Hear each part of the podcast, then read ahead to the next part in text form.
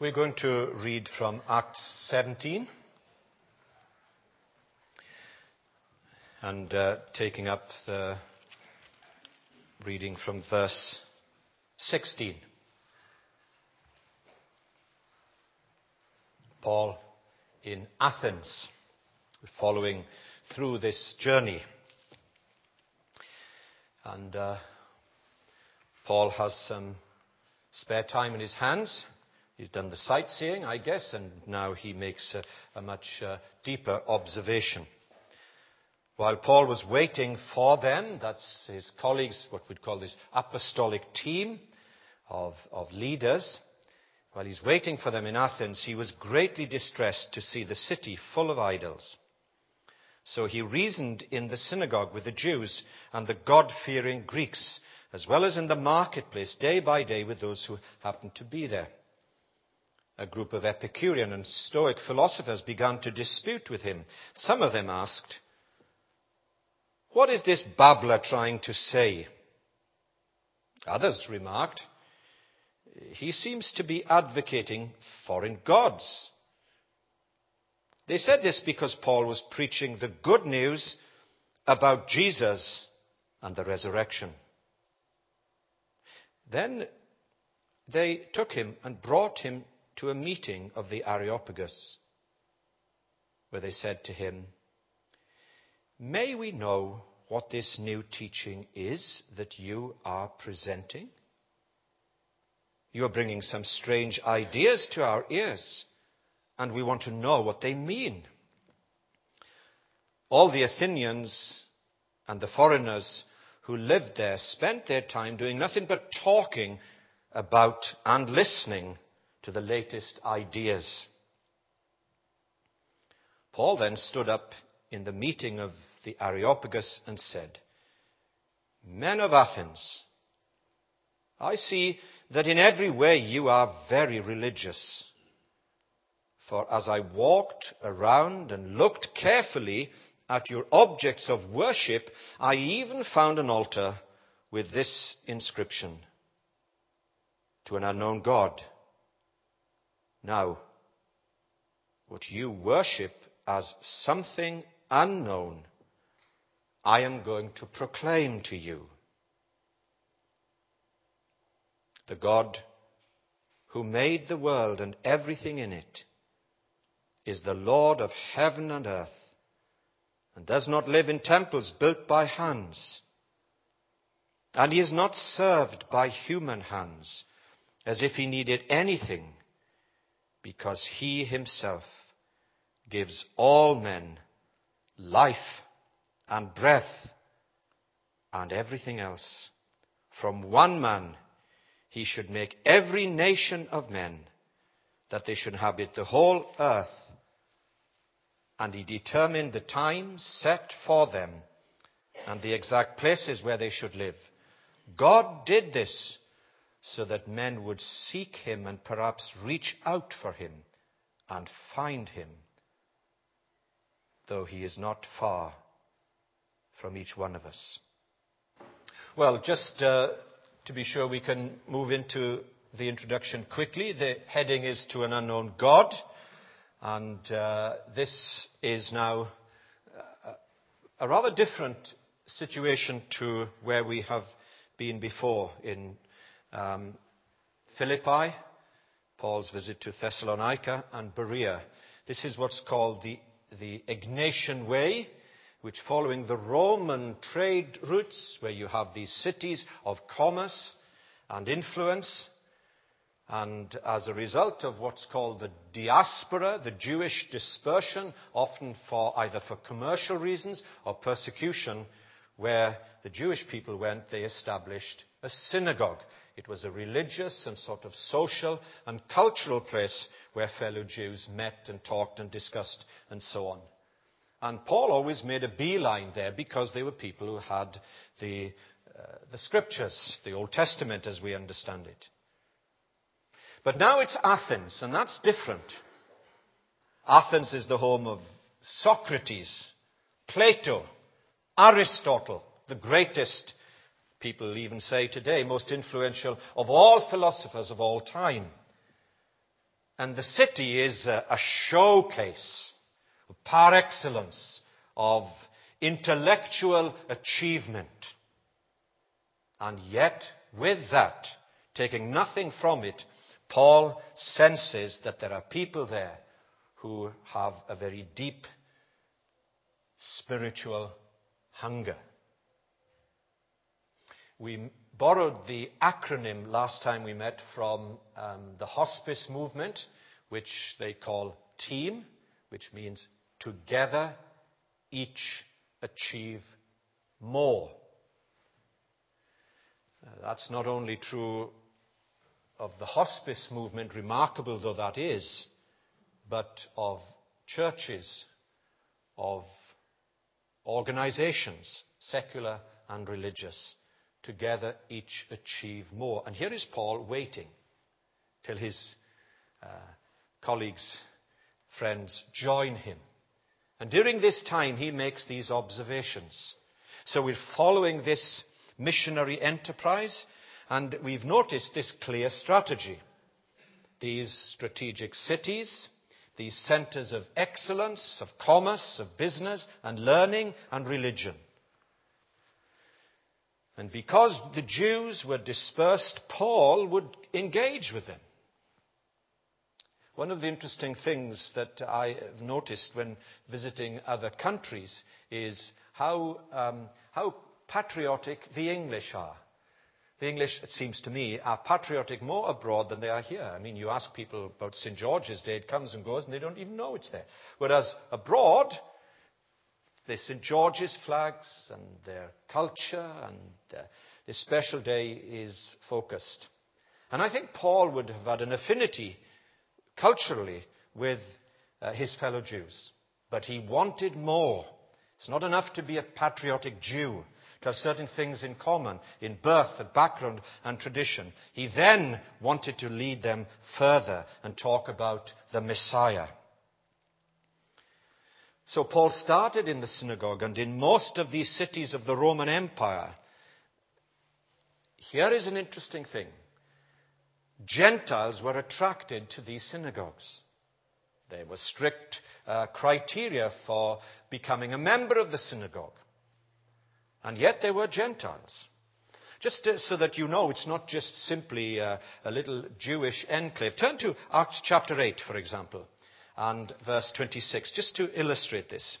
So we see how uh, we observe how the gospel made inroads ultimately to Europe. Acts chapter 8 and verse 26. This is as a result of the, the day of Pentecost.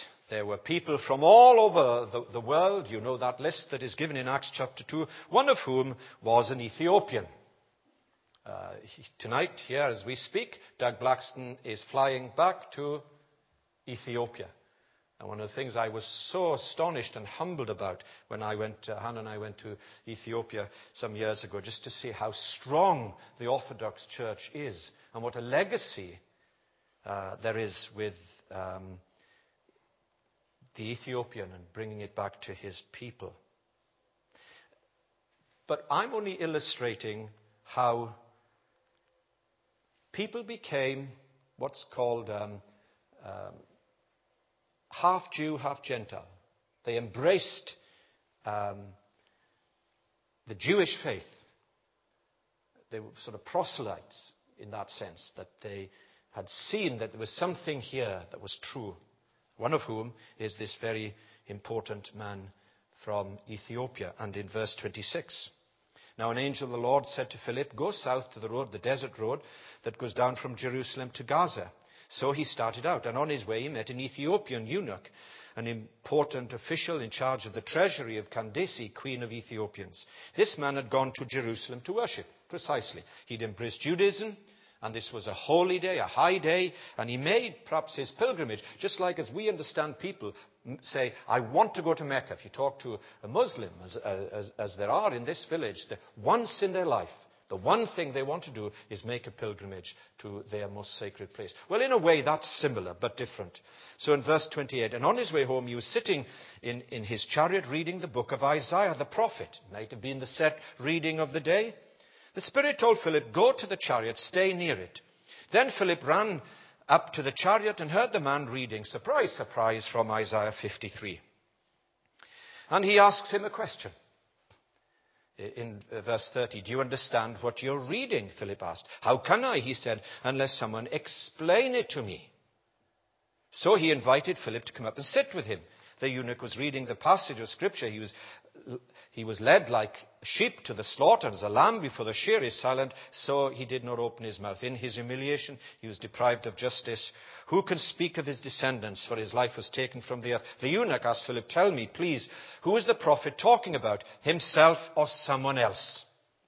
Now, Philip did not hesitate to have some arid discussion about the past and so on and holy books. Philip began with that very passage of Scripture and told him the good news about Jesus. Do you see my point? He, he had an informed view of the Old Testament, as many of these people did. And Paul's arrival, just like Philip, was saying, You know all those things. You know that the, the promised Messiah, Jesus is the one. And as a result of that, the church in embryo in Thessalonica, in Philippi, in Berea, and even in Athens begins to grow and flourish. I think that's very important so that we see our roots where the church continues to grow uh, in, in our day. So, the Old Testament is a preparation for the gospel. Many people, like the eunuch, had a true faith, a true godly faith. But they had not yet embraced Jesus as the Messiah. So coming back to Acts 17, 16 to 23, which, uh, which was our, our reading, it is particularly interesting. In verse 16, the synagogue and then the marketplace. It's very important for us to realize that we're in church. We don't have the monopoly on this gospel. So here it is in verse 16. While Paul was waiting for them in Athens, he was greatly distressed to see the city full of idols. So he reasoned in the synagogue. Do you see that? With the Jews and God fearing Greeks. So already you had this idea of people being attracted to the promise of a Messiah. Athens is a city of great contrast. In this sense, the, the Epicureans believed in the Greek gods. They used to say in Athens there were more gods than people. Gods for everything. Gods for good luck, for bad luck, for marriage, for children, for living, for dying, for wealth, for poverty. You name it, there's a God for everything. In fact, the historians say there were more gods than people occupying this city in Athens. Epicureans believed in the Greek gods. The Stoics, however, were what's called uh, pantheists. They believed in uh, an inner soul of the soul of the world, that God is in everything. He's in everything, everywhere, all the time. God in everything, everything in God. And so, verse 18 and 20, you see the contrast that some are tolerant and others are intolerant. Some are cynical, some are spiritual, some are interested, some are indifferent. What will this babbler say? Some have made their mind up and they say, Don't confuse me with the truth. That's, in a way, that's not dissimilar at any time, in any place. So that's the setting. And Paul now is invited to the Areopagus. The, what is that? It's a bit like what used to have um, uh, Speaker's Corner uh, in, in, in, London.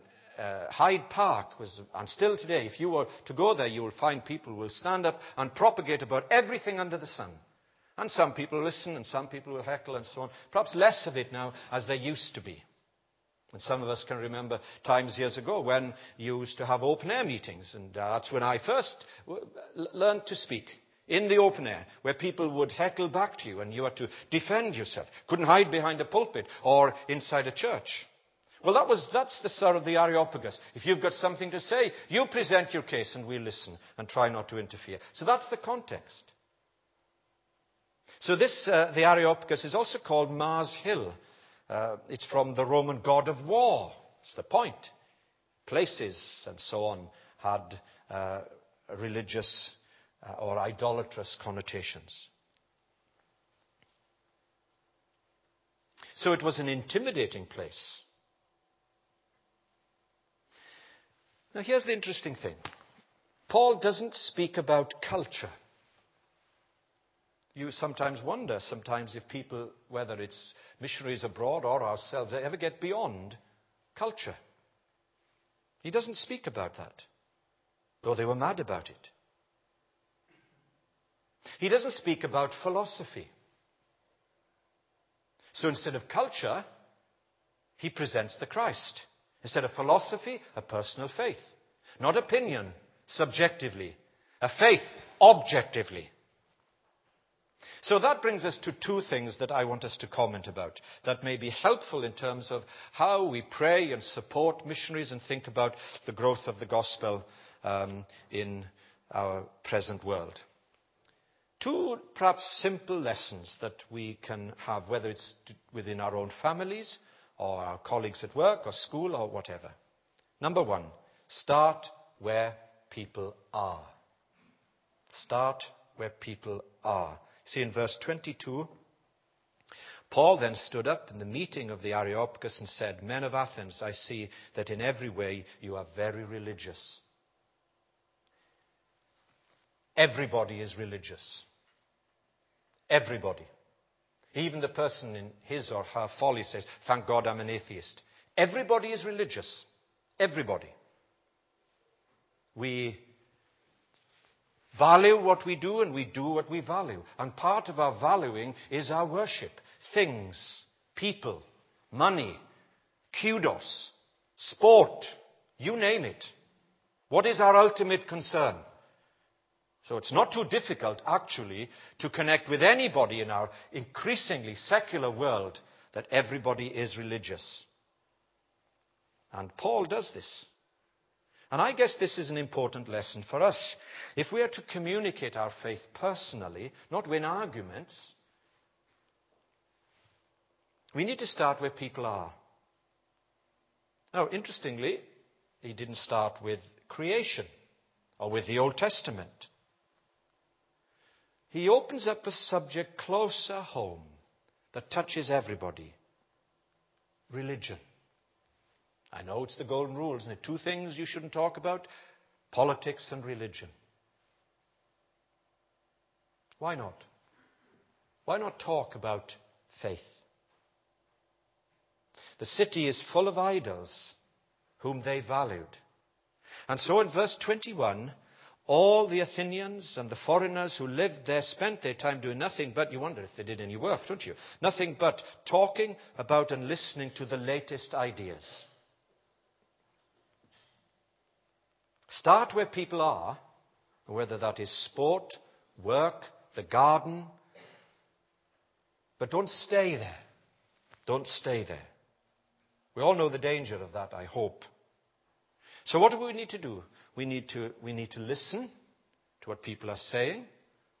We need to look. So, Paul did. He looked and he observed. And interestingly, he saw this inscription to an unknown God. Something somewhere.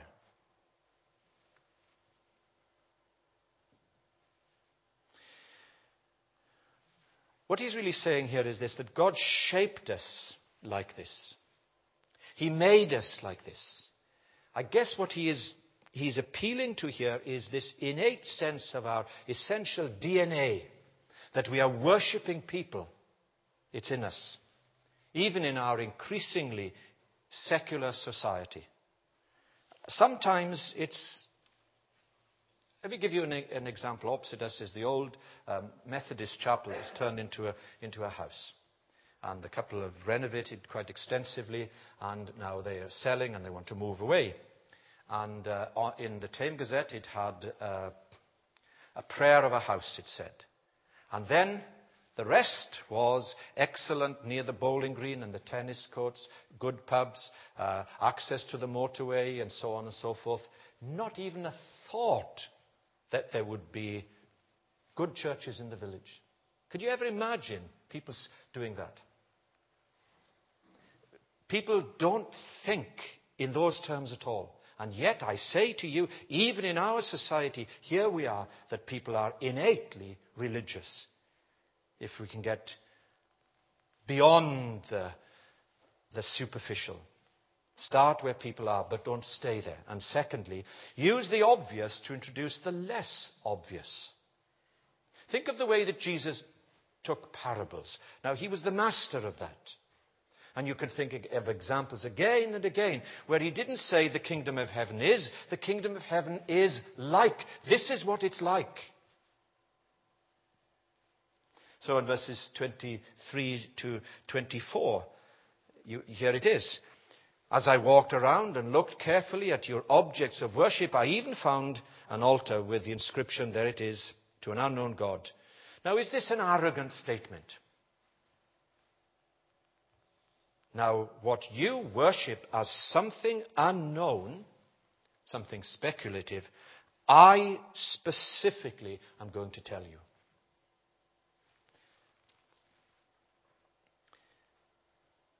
Do you remember we looked at this last week, and again it makes an excellent cross reference, and it won't come up on the PowerPoint.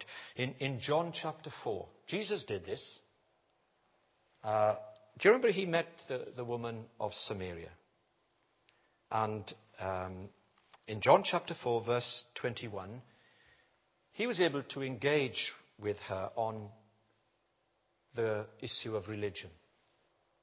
She was a Samaritan, sort of half Jew, and um, they are talking. Our fathers worshipped on that mountain, and so on and so on. Then in verse 21, Jesus declared, this is speaking to the Samaritan woman, Woman, a time is coming when you will worship neither on this mountain nor on Jerusalem. Now listen to this. Is this an arrogant statement? You Samaritans worship what you do not know. We worship what we do know. For salvation comes from the Jews. And then Jesus gives to this woman, with all of her moral failure of the past, yet the time is coming and has now come when true worshippers will worship the Father in spirit and in truth. Perhaps the most profound statement on worship you could have in the whole Bible. Not on that mountain, not on this mountain, not in that way or this way, but in spirit and in truth, whatever that means at any given time. We, we, we use the obvious to introduce the less obvious. That's not being clever. And I hope it isn't being arrogant. I hope it is being wise and humble in our confidence that Jesus is uniquely the Messiah. We move from the, from the, um, from the unfamiliar, from the familiar to the unfamiliar, to the known, to the, the unknown to the known, to the living God. And so in verse 23, this inscription to the unknown God, now what you worship as something unknown, I am going to proclaim to you. Then the God who made the world and everything in it. And then the Lord Jesus and death and resurrection and future judgment.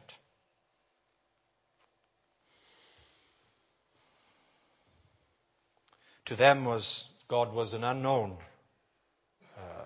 But Paul's point is this, and it's quite shattering. He is knowable. God is knowable. And of course, as you will see uh, later on at the end of this reading, that He is not far from each of you. And He drives home His message. Let me close by just trying to convey in these verses the way that Paul does this, with these four simple facts. First, now he talks about being the creator. He starts where they are, but he wants to move them on. Being the creator. God cannot be contained. You have that in verse 24. The God who made the world and everything in it is the Lord of heaven and earth and does not live in temples built by hands. Beautiful they are, like the great cathedrals in our land. That's not where God lives. Yet I'm sure there are people today who genuinely and sincerely think like that. They go into a great cathedral. Yes, there is an awesome sense of presence there, like as if this is where God lives. It's not like that. And secondly, being the originator, he has no needs. He has no needs. Verse 25 He is not served by human hands as, if, as if he needed anything, because he himself gives all men life and breath and everything else. It's not amazing that he does that. And thirdly, so he says God is the creator, God is the originator, and thirdly, being intelligent, he has a definite plan. So in verses 26 and 27, here it is. From one man, he made every nation of men that they should inhabit the whole earth, and he determined times set for them and the exact places where they should live. And finally, lastly, being the sustainer. He is not dependent on his creation. He is not. So in verse 28, for in him we live, move, and have our being. As some of your own prophets have said, we are his offspring.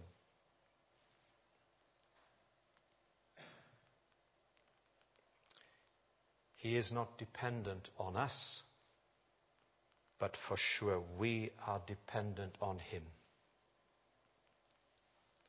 Where can you go for grace? Where can you go for forgiveness? Where can you go for mercy? But to this God who sent His Son to be our Savior. And whether it's Corinth or Philippi or Thessalonica or Athens or Europe or Great Britain or Long Crendon. Jesus, He is the center. And it is true that in Him we live and move and have our being. And one day when this brief life is finished, we will know as now we cannot know. And meanwhile, we come to Him for grace, for mercy, for forgiveness, for love.